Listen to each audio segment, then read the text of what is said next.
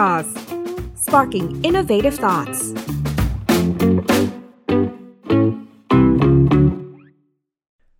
สวัสดีครับทุกคนขอต้อนรับเข้าสู่ Tech Sauce Podcast กับผมโจวี่ชัยยุทธนะครับ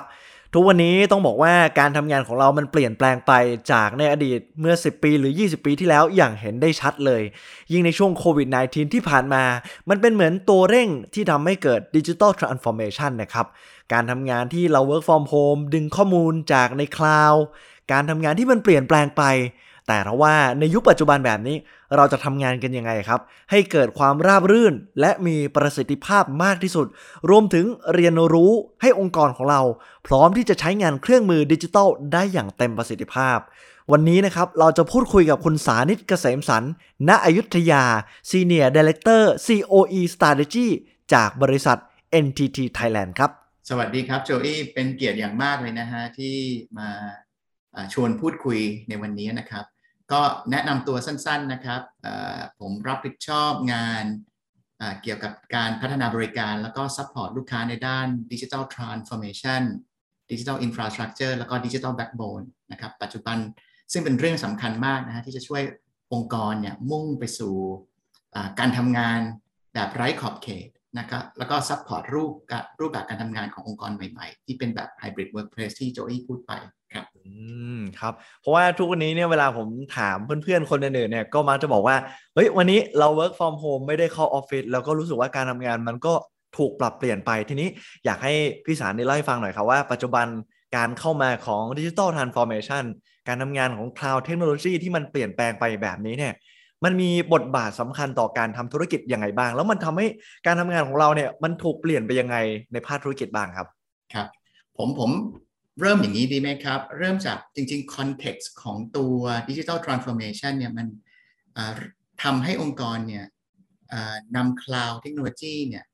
ที่เป็นประโยชน์อย่างมากต่อองค์กรมาใช้นะครับยกตัวอย่างถ้าเราไม่มีเทคโนโลยีด้านดิจิทัลมาช่วยนะฮะเราไม่มีทางพัฒนารูปแบบบริการใหม่ๆนะฮะ แล้วก็ตัว digital transformation ที่เป็นที่เป็น keyword ที่พูดกันมากเลยเนี่ยมันเป็นหัวใจขององค์กรนะครับด้วยประโยชน์ด้านด้านต่างๆ ไม่ว่าจะเป็นการลดต้นทุนเพิ่มประสิทธิภาพในการดำเนินงาน ที่สำคัญคือ speed ของธุรกิจเนี่ยตัว digital transformation จะมาช่วยได้มากนะครับโจอี้พูดไปแล้วว่าบริบทของโควิดเนี่ยทำให้องค์กรตระหนักอย่างยิ่งเลย ถ้าองค์กรไม่นำคลาวด์นำดิจิทัลมาใช้เนี่ยการทำงานรูปแบบ รีโมทนะฮะ work from home มันจะทำงานได้ยากมากนะครับ เห็นด้วยเลยครับ เพราะว่าพอเราได้ลองถามเพื่อนๆคนอื่นๆเนี่ยว่ามีความรู้สึกยังไงกับการที่ต้องปรับเปลี่ยนการทำงาน หรือว่าสถานที่บางคนกลับบอกว่าโอ้การที่เราได้ work from home อยู่ที่บ้านเนี่ย มันได้งานมากกว่าที่เราต้องเดินทางเข้าไปในออฟฟิศพอเราลองนึกภาพย้อนกลับไปในสมัยก่อนที่เราต้องเดินทาง ไปตอกบัตรหรือว่าไปสแกนนิ้วทุกวันเนี่ยเราต้องตื่นมาแต่งตัวอาบน้ำเตรียมข้าว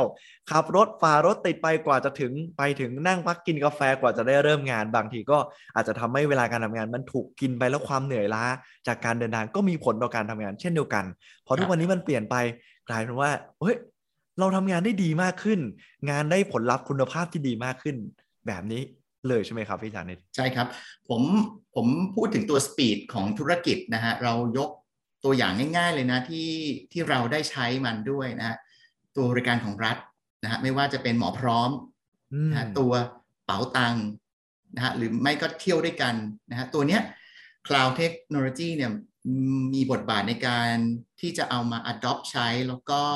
ทำให้เกิดแพลตฟอร์มใหม่ๆนะครับแล้วก็รองรับ user จำนวนมหาศาลได้อย่างง่ายเลยนะครับ อันนี้ก็จะเป็นส่วนหนึ่งที่ที่จริง ๆ เรา user เองเนี่ยไม่รู้หรอกว่าไอ้ไอ้ engine ข้างหลังเนี่ยมันมีอะไรบ้าง แต่หลักๆคือ cloud technology เลยครับหลักๆก็คือ cloud technology ที่สำคัญมาก ทีนี้หากเกิดองค์กรต่างๆ ที่บางองค์กรยังไม่ได้มีการ transform อะครับคุณสานิตแล้วอยากจะปรับเปลี่ยนหรือว่าอยากจะทำให้มันตามคนอื่นได้ทัน เขาจะต้องคำนึงถึงองค์ประกอบอะไรที่สำคัญบ้างครับ ผมว่าโจทย์ของ Digital Transformation คือการ adopt cloud นะครับ cloud เนี่ยคือคือ keyword เลยนะครับ ก่อนที่องค์กรจะวาง IT strategy หรือกลยุทธ์ จริงๆ ต้องให้ความสำคัญก่อนว่าตัว business goal ของตัวองค์กรเนี่ยที่เกี่ยวข้องกับงานนะครับ เพื่อให้เกิดที่เรียกว่า customer experience เนี่ยคือเรื่องอะไรนะครับ เพื่อจะวางรถแมพการที่จะ adopt ใช้ตัวเทคโนโลยีต่างๆ ที่เหมาะสมทั้งทั้งการวางแผนระยะสั้น ระยะยาวนะฮะจากเดิมที่ทีมงาน IT โฟกัสเรื่อง Infrastructure อาจจะต้องเปลี่ยนรูปแบบไปเป็น Digital Enterprise นะครับไปดูเรื่องของแอปพลิเคชันมากขึ้น และโจทย์นี้เองเนี่ยเป็นโจทย์ที่จริงๆ จะบอกว่ายากก็ยากนะฮะเพราะว่าการที่จะเลือกใช้ Cloud Service Provider ที่มีหลากหลายเนี่ยนะฮะการทำ Cloud Adoption การวาง Architect การวาง Landscape เนี่ยเรียกว่าไม่ใช่เรื่องง่ายนะครับ แม้กระทั่งการจะใช้ตัว private cloud public cloud หรือแม้กระทั่งจะต้องเป็น hybrid นะครับ ก็เป็นสิ่งที่สำคัญที่ที่ทางองค์กรเองต้องคำนึงถึงก่อน แต่สุดท้ายแล้วโจทย์คือว่าการนำคลาวมาใช้ แล้วจะตอบโจทย์ business ได้อย่างไร ครับ อย่างที่คุณสานิตบอกเลยครับว่า ทุกวันนี้เราจะเห็นการให้บริการหลากหลายมาก มีเลือกเยอะมาก แต่ทีนี้หากจะพูดถึงการเตรียมตัวหรือว่าเตรียมความพร้อมก่อนนะครับ คุณสานิตได้พูดถึงว่าจริง ๆ แล้วคลาวเนี่ยมันถือว่าสำคัญมาก ๆ แล้วในบริษัทเนี่ยเราจะเตรียมตัวหรือว่าองค์กรเราจะเตรียมตัวยังไงให้ปรับใช้คลาวในอนาคตได้ครับ ต้องมีการเตรียมยังไงบ้างครับ จริง ๆ การเลือก partner สำคัญนะฮะ partner ที่มีความสามารถการเลือกแพลตฟอร์มนะฮะที่จะมาช่วยเติมในส่วนของด้านเทคโนโลยี นะครับ รวมถึงการทำ adoption ในองค์กร คราวนี้ผมว่ามันมีข้อมูลที่น่าสนใจจากจาก partner รายหนึ่งนะครับ ที่เขาทำรายงานไว้ว่าจริง ๆ อุปสรรคต่อ Digital Transformation เนี่ยจะเป็นเรื่องอยู่สองสามเรื่องคือเรื่องแรกที่เขาให้คะแนน คิดว่าเป็นอุปสรรคสำคัญที่สุดคือเรื่องของคน คราวนี้เรื่องของคนมันมีผลยังไงนะฮะคือไม่ว่าจะเป็นเรื่องของสกิลของคนในองค์กรเองนะครับ แรงต่อต้านต่อการเปลี่ยนแปลงในการนำดิจิทัลมาใช้นะครับ อันที่สองเลยที่เขาพูดถึงคือเรื่องกระบวนการ การทำงานจากเดิมที่เป็น manual work แล้วคนก็คุ้นเคยกับการการทำงานในในใน process เดิมเดินไปหากันคุยกันเจอกันส่งเอกสารเป็นใบใบกระดาษแบบนี้ ถูกต้องเลยครับ แล้วมันก็เกิดคอขวดนะครับ อันนี้คือคือเรื่องหลัก 2 เรื่องนะครับ ส่วนเรื่องที่3เนี่ย ผมว่าก็สำคัญไม่แพ้คือเรื่องเทคโนโลยีที่ที่ปัจจุบันเนี่ยมันซับซ้อนมากขึ้นนะครับ การที่ต้องอินทิเกรตซิสเต็มต่างๆ ไม่ว่าจะเป็นเรื่อง Database เอง เรื่องแอปพลิเคชัน เรื่องซอฟต์แวร์ เรื่อง network มันจะมีความยากแล้วก็ท้าทายมากขึ้นนะครับ อันนี้เมื่อเห็นอุปสรรคเหล่านี้แล้วเนี่ย ตัวหน่วยงานที่รับผิดชอบด้าน IT เอง แต่เดิมจากวางกลยุทธ์ด้านแค่ Infrastructure ว่า เรามี Infrastructure ให้ User ใช้ แต่จริง ๆ มันต้องมีกลยุทธ์อื่นนะครับในการที่จะทำ migration การทำ consolidation ของ IT นะครับการวาง standard ใหม่ เพื่อให้เกิดการ optimize แล้วก็ลดต้นทุนนะครับ แล้วก็อะไรที่ไม่สอดคล้องกับ business อาจจะต้องตัดออกยกตัวอย่างเช่น บางที IT บอกว่าฉันมี direction ให้กับ user ในการทำงานแบบนี้นะครับ ให้ใช้ แอปพลิเคชันแบบนี้เพื่อจะ control แต่เดี๋ยวนี้เนี่ยไม่จำเป็นละต้องมองตัว IT เองเป็น business partner แล้วก็หาโมเดลมาใหม่มา support ในด้าน business มากขึ้นครับทีนี้คุณสารนี่ได้เล่าให้ฟังว่ามีหลายท่านได้มีฟีดแบ็มาว่าปัญหาที่เจอส่วนใหญ่มักจะเป็นคน ซึ่งในทุกๆกระบวนการก็จะมีคนที่ใช้งานอยู่ในนั้น การที่เราจะ up skill re skill ให้เข้ากับ งานต่างๆเนี่ยก็ถือว่าเป็นสิ่งที่มองข้ามไม่ได้เลยใช่ไหมครับ ใช่ครับถูกต้องเลยครับโอ้แบบนี้นี่องค์กรเขาจะต้องมีการจัดเตรียมการปรับพื้นฐานหรือว่าเรื่องราวให้คนเข้าใจเรื่องแบบนี้มากขึ้นไหมครับ หรือว่าเราต้องทำยังไงอะตรงส่วนนี้ผมว่าเป็นสิ่งสำคัญเลยนะครับ โดยที่จริงๆ NTT เนี่ยเรามีบทบาทที่เข้ามาช่วยการ transform อย่างมากนะครับ แน่นอนว่าการทำ digital transformation ในองค์กรเนี่ยเป็นภาพที่ใหญ่ นะครับหลีกเลี่ยงไม่ได้ที่จะเจอปัญหาซับซ้อนอย่างที่เรียนการที่จะเลือกเทคโนโลยีมาใช้เอง การบริหารจัดการเทคโนโลยีอย่างไร การทำให้ IT มี visibility ในส่วนต่างๆ ไม่ว่าจะเป็น infrastructure ด้านแอปพลิเคชันมากขึ้นนะครับ มันจะซับซ้อนมากขึ้น compliance ก็จะเยอะขึ้นนะครับ ในความที่ NTT เราเป็น ICT partner เนี่ย จริง ๆ เรามี framework ในการทำงานนะครับ เราช่วยองค์กรตั้งแต่ด้านให้คำแนะนำนะครับ วิเคราะห์นะครับ validate จัดความสำคัญทำขั้นตอนในการ transform นะครับเพื่อตอบโจทย์ด้าน business ให้ แล้วก็ประสบการณ์ของ NTT เองในอินดัสทรีนี้เนี่ยเรามีมากเลยนะฮะ ไม่ว่าจะเป็นเซกเมนต์ต่างๆ ด้าน finance banking นะครับ หรือแม้กระทั่ง manufacturing ซึ่งเราก็ให้คำปรึกษาแล้วก็ ให้บริการด้าน digital transformation กับองค์กรชั้นนำครับคุณสานิตพอจะยกตัวอย่างสั้น ๆ สักหนึ่งเรื่องที่ NTT ได้มีบทบาทในการเข้าไปช่วยองค์กร สักเอ่อหนึ่งเซกเมนต์ก็ได้ครับ ว่าเราไปทำยังไงกันบ้าง แล้วทำให้งานของพวกเขาเนี่ยมันดีขึ้นยังไงครับ ครับ ผมผมอาจจะให้ให้กรอบสิ่งที่ NTT เราเข้าไปช่วยนะครับ ยกตัวอย่างเช่นตัวการทำ modernization นะครับที่จะ offload งานที่เคยอยู่ในองค์กรไม่ว่าจะเป็นโหลดด้าน IT นะครับที่ที่เราเรียกว่า on premise workload นะครับเราช่วย user ในการที่จะ migrate ตัว workload ไปอยู่ที่ data center และ cloud มากขึ้น เพื่ออะไรเพื่อให้การจัดการด้านต้นทุนมีประสิทธิภาพมากขึ้น และการ adopt ใช้ cloud เป็นไปอย่างมีประสิทธิภาพนะครับการให้คำแนะนำวางโครงสร้าง การ ใช้ Data ในองค์กรซึ่งมีมหาศาลเลยนะครับเพื่อมาทำเรื่องของ Big Data Analytics นะครับแล้วก็โยงไปถึงการนำ AI Operation มาช่วย เพื่อให้การใช้ Data ที่มีประโยชน์ในองค์กรเนี่ยนำไปตัดสินใจนำไปใช้การตัดสินใจนะครับในการทำงานได้มีความรวดเร็วแล้วก็ประสิทธิภาพมากขึ้นนะครับส่วนอีกอันนึงเนี่ยเป็นเรื่องของ connectivity ที่เราจะเชื่อมโยงในด้านแอปพลิเคชันนะครับ กับฟังก์ชันต่างๆ ไปยังคลาวด์ได้อย่างไรนะครับ ส่วนสุดท้ายเลยเนี่ยจริงๆสำคัญที่สุดเลยนะครับคือเรื่อง security ที่เราต้องวางพื้นฐานด้าน security ไม่ว่าจะเป็น security ใน connectivity นะครับในโครงข่ายแล้วก็ในส่วนของ cloud นะครับซึ่งจริงๆ เรื่องพวกนี้มันมันอยู่ในภาพองค์รวมที่ที่ NTT เราเราเข้าไปช่วยลูกค้านะครับ ในทุก segment เลยนะไม่ว่าจะเป็น segment ไหน แต่ว่าก็จะเป็นกรอบการทำงานของเราที่จะช่วยในการวาง transformation roadmap ให้ลูกค้าครับมันเราเข้าไปดูรายละเอียดเล็ก ๆ ที่บางทีเราอาจจะมองข้ามไปในตัวองค์กรเอง แล้วทำให้การทำงานเนี่ยมันกระชับขึ้น ใช้เวลาน้อยลง แล้วก็มีประสิทธิภาพมากขึ้น ใช่ครับครับนอกจากนี้ผมทราบมาว่า NTT ได้มี partner ด้วยที่จะเข้ามาช่วยในด้านต่างๆ อยากให้เล่าเรื่องของ partner ของ NTT ว่าเข้ามาช่วยในด้านใดบ้าง และลูกค้าที่เป็นองค์กรธุรกิจเขาจะได้อะไรกลับไปบ้างครับ ต้องต้องเล่าอย่างนี้ NTT เรามี technology partner technology vendor เยอะมากนะครับไม่ว่าจะเป็นตั้งแต่ด้าน infrastructure network นะครับ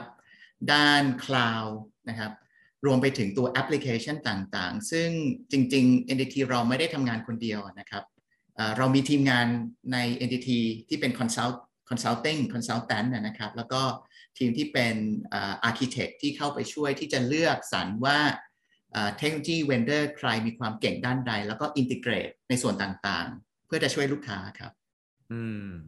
แบบนี้นะครับ แล้วเรื่องของ VMware Network ครับคุณสานิตเกริ่นให้ฟังหน่อยครับว่า VMware Network ของเรามันแตกต่างจากที่อื่นยังไงครับ แล้วก็มีจุดเด่นอะไรรวมถึงอธิบายภาพรวมเผื่อ คุณผู้ชมคุณผู้ฟังที่ผ่านเข้ามา ยังไม่ได้รู้จักเรื่องของ VM Network ดีเล่าให้ฟังหน่อยครับว่ามันคืออะไรแล้วมันเป็นประโยชน์ยังไงบ้างผมเริ่มอย่างนี้ครับ จริงๆ Network หรือ Connectivity เนี่ยมันเป็นคอมโพเนนต์ที่สำคัญที่จะขับเคลื่อนให้องค์กรเนี่ยทำเรื่องของ Cloud Transformation ได้สำเร็จนะครับแล้วก็มีประสิทธิภาพนะการออกแบบ Network ระหว่าง Headquarter กับสาขารวมไปถึงการเข้าถึงตัว Data Center แล้วก็ Cloud Infrastructure นะครับซึ่ง Workload ส่วนใหญ่เองเนี่ยจากเดิมที่เคย host อยู่ในองค์กรลูกค้า ตอนนี้เทรนด์ก็คือว่าจะ move ตัว workload จากในองค์กรลูกค้าที่เป็น on premise ขึ้นไปอยู่บน data center มากขึ้น แล้วก็มีบางส่วนที่ไปใช้ตัว software as a service อยู่บน cloud เพราะงั้นการที่จะวางโครงสร้าง network ที่จะให้เข้าถึง ระหว่าง headquarter สาขา data center และ cloud เนี่ยจึงเป็นสิ่งจำเป็นนะครับการออกแบบ network นะครับจากเดิมๆที่เราใช้ตัว Network MPLS เชื่อมต่อนะครับระหว่าง Headquarter Branch นะครับก็ก็รวมตัว Traffic มาที่ Data Center เพื่อจะ Control เรื่อง Policy แล้วก็ออกอินเทอร์เน็ตจาก Data Center แต่ในยุคใหม่เนี้ยองค์กรมองว่าไม่จำเป็นที่ต้องทำอย่างนั้น แล้วเพราะมี เทคโนโลยีจาก partner อย่าง VMware เป็นต้นที่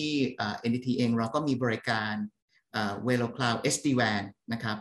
ที่เป็นของ VMware มาช่วยในการตอบโจทย์ ให้ User เนี่ยเข้าถึงตัว Workload ใน Public Cloud ใน Data, Data Center มากขึ้น แล้วก็สามารถที่จะประยุกต์ใช้ network หลากหลายประเภท ไม่ว่าจะเป็น MPLS อินเทอร์เน็ต 4G 5G ครับ อืม แบบนี้เนี่ยเราสามารถเรียกว่า VMware เนี่ยเหมาะกับแทบจะทุกองค์กรที่ควรจะต้องใช้เลยไหมครับ ถูกต้องครับ จุดเด่นของ VMware จริง ๆ ที่ NTT เราทำเป็นแพลตฟอร์ม แล้วทำเป็น service ให้ลูกค้าปัจจุบันใช้เนี่ยผมอาจจะยกตัวอย่าง 2-3 feature ให้ให้ทางท่านผู้ฟังทราบนะครับว่าฟีเจอร์ของ v e r o Cloud SD-WAN ของเรา หรือของ VMware เองที่เราร่วมมือกันเนี่ยมีอย่างไรบ้างนะครับ ยกตัวอย่างง่ายๆ คือตัว business policy ที่เดิมทีเนี่ย IT ปวดหัวมากในการที่จะจำกัดสิทธิ์ของ user เพื่อให้เข้าถึงแอปพลิเคชันที่จริง ๆ ไม่ค่อยเกี่ยวข้องกับงานนะครับ user ส่วนใหญ่เวลาทำงาน IT ไม่ได้มานั่งมอนิเตอร์ในทุกๆ user ว่าเขาใช้อะไรบ้างนะครับ อาจจะใช้อะไรที่ไม่เกี่ยวกับงานก็มี เพราะฉะนั้นตัว feature function ของตัว Velo Cloud SD-WAN ของ VMware เนี่ยจะมาช่วยจำกัดสิทธิ์ของ User ให้ให้ใช้นะครับแอปพลิเคชันที่เกี่ยวข้องกับงานเท่านั้นนะครับ ตัวที่ 2 ที่ผมว่าน่าสนใจคือตัวเทคโนโลยี SD-WAN เนี่ยมันจะมาช่วยในการทำ traffic optimization นะครับคือการที่จะ direct นะครับ traffic ผ่าน network ยกตัวอย่างถ้าเรามี workload ที่ critical แล้วจำเป็นที่จะต้องมีความปลอดภัยสูง เราสามารถที่จะบังคับให้ traffic นั้นเนี่ยออกไปในวงจรที่เป็น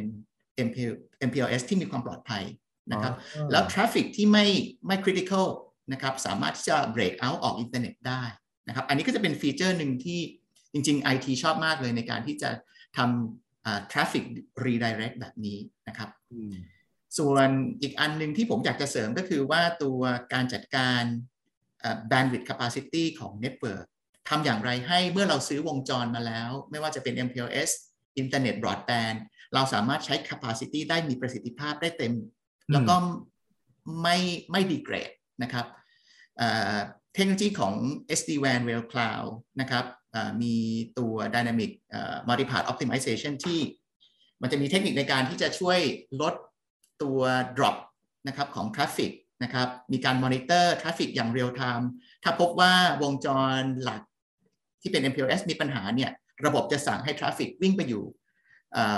วงจรอื่นที่เตรียมไว้ไม่ว่าจะเป็นอินเทอร์เน็ตหรือ MPLS ที่เป็น backup นะครับอันนี้ก็จะเป็น feature หลักๆ เลยที่องค์กรส่วนใหญ่เนี่ยเลือกที่มาใช้แล้วเวลาเราอธิบาย feature เหล่านี้ทาง IT ก็จะ buy ไอเดียนี้ตลอดครับเพราะว่ามันเป็นสิ่งที่ทำให้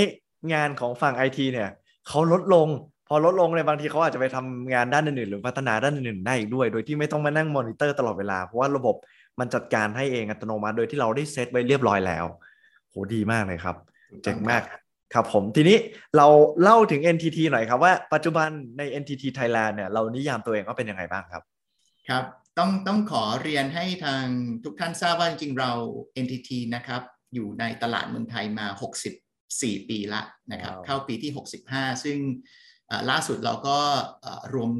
กับบริษัท Dimension Data ในประเทศไทย ซึ่งก็ให้บริการด้าน ICT มาอย่างยาวนานนะครับ ตอนนี้เราเป็นยูนิตเดียวกันแล้วนะครับ เรามองตัวเองว่าเป็น ICT partner ให้กับองค์กรรวมถึงเป็น solution enabler ที่ช่วยให้องค์กรเนี่ยเป็น digital transformation ได้นะครับ ไปถึง digital future ได้นะครับตัวservice หลักๆ ขออนุญาตแบ่งเป็น 3 ส่วนที่ NTT เราให้บริการนะครับ เรื่องแรกคือ Digital Business นะครับ NTT เราเป็น technology partner กับ กับ partner หลาย ๆ รายนะครับ ในการที่จะนำเทคโนโลยีใหม่ ๆ นะครับ มาช่วยในองค์กร ไม่ว่าจะเป็นเรื่องของ modernization smart solution แม้กระทั่งเรื่องของตัว robotic และก็ automation ด้วยนะครับบริการส่วนที่ 2 ก็คือเรื่องของ Digital Platform นะครับ เราทำเรื่องของ Cloud Offering นะครับ Cloud Service ต่าง ๆ เราเป็น partner กับหลาย Cloud Provider มากเลยนะครับ ไม่ว่าจะเป็น Hyperscale นะครับ เราสามารถช่วยลูกค้าทำ Hybrid Cloud Offering นะครับ การวาง Landscape รวมถึงการทำ collaboration service ซึ่งปัจจุบันเนี้ยลูกค้าที่ใช้ collaboration service เยอะมากนะครับ ยกตัวอย่างเช่นเรื่องของการประชุมร่วมกันนะครับ การทำ remote workplace การทำ hybrid workplace นะครับอันนี้ก็จะเป็น digital platform ที่เรานำเสนอนะครับส่วนสุดท้ายที่เป็นเป็นเรียกว่าเป็น unique position ของ ADT เลยก็คือการที่เรามี digital backbone นะครับเรามี service ไม่ไม่ว่าจะเป็นเรื่องของ data center นะครับเรื่องของ network เรื่องของ cloud นะครับแล้วก็เราเองเนี่ยเป็นเป็นน่าจะเป็นเจ้าเดียวในประเทศไทยที่มี global reach นะครับเรามี network ทั่วโลกนะครับอืมมี network ดูแลอยู่ทั่วโลก ทีนี้เราจะเห็นว่าทาง NTT Thailand เนี่ย อยู่ในวงการนี้มา 64 ปี เทียบว่าโหเป็นเหมือนจอมยุทธท่านหนึ่งที่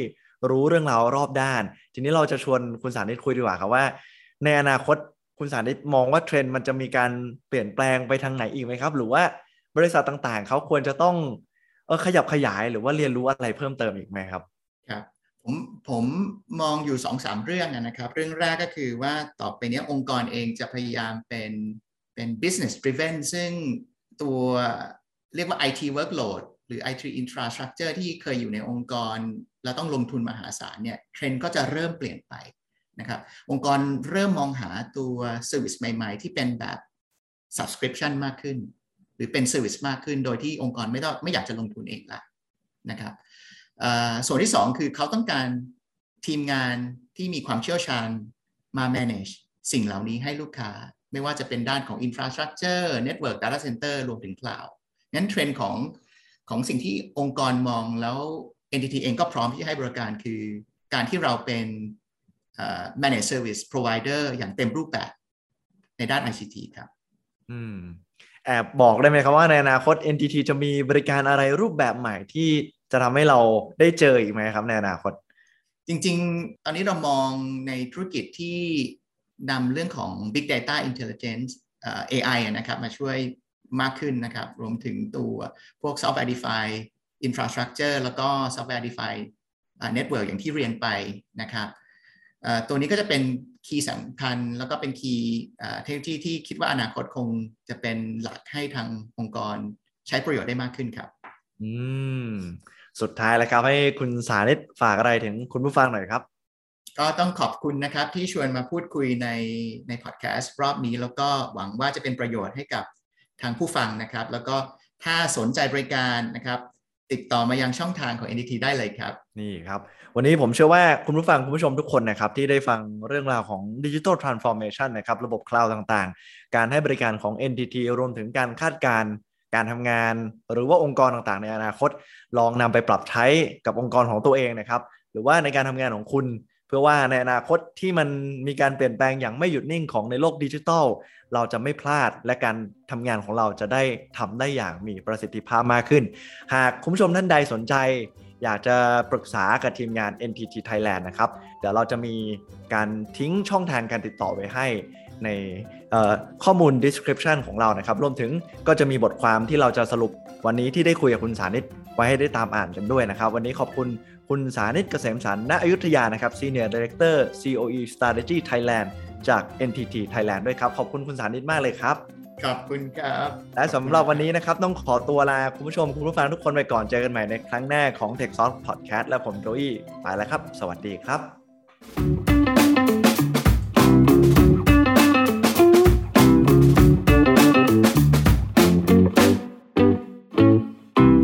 Tech Sauce sparking innovative thoughts.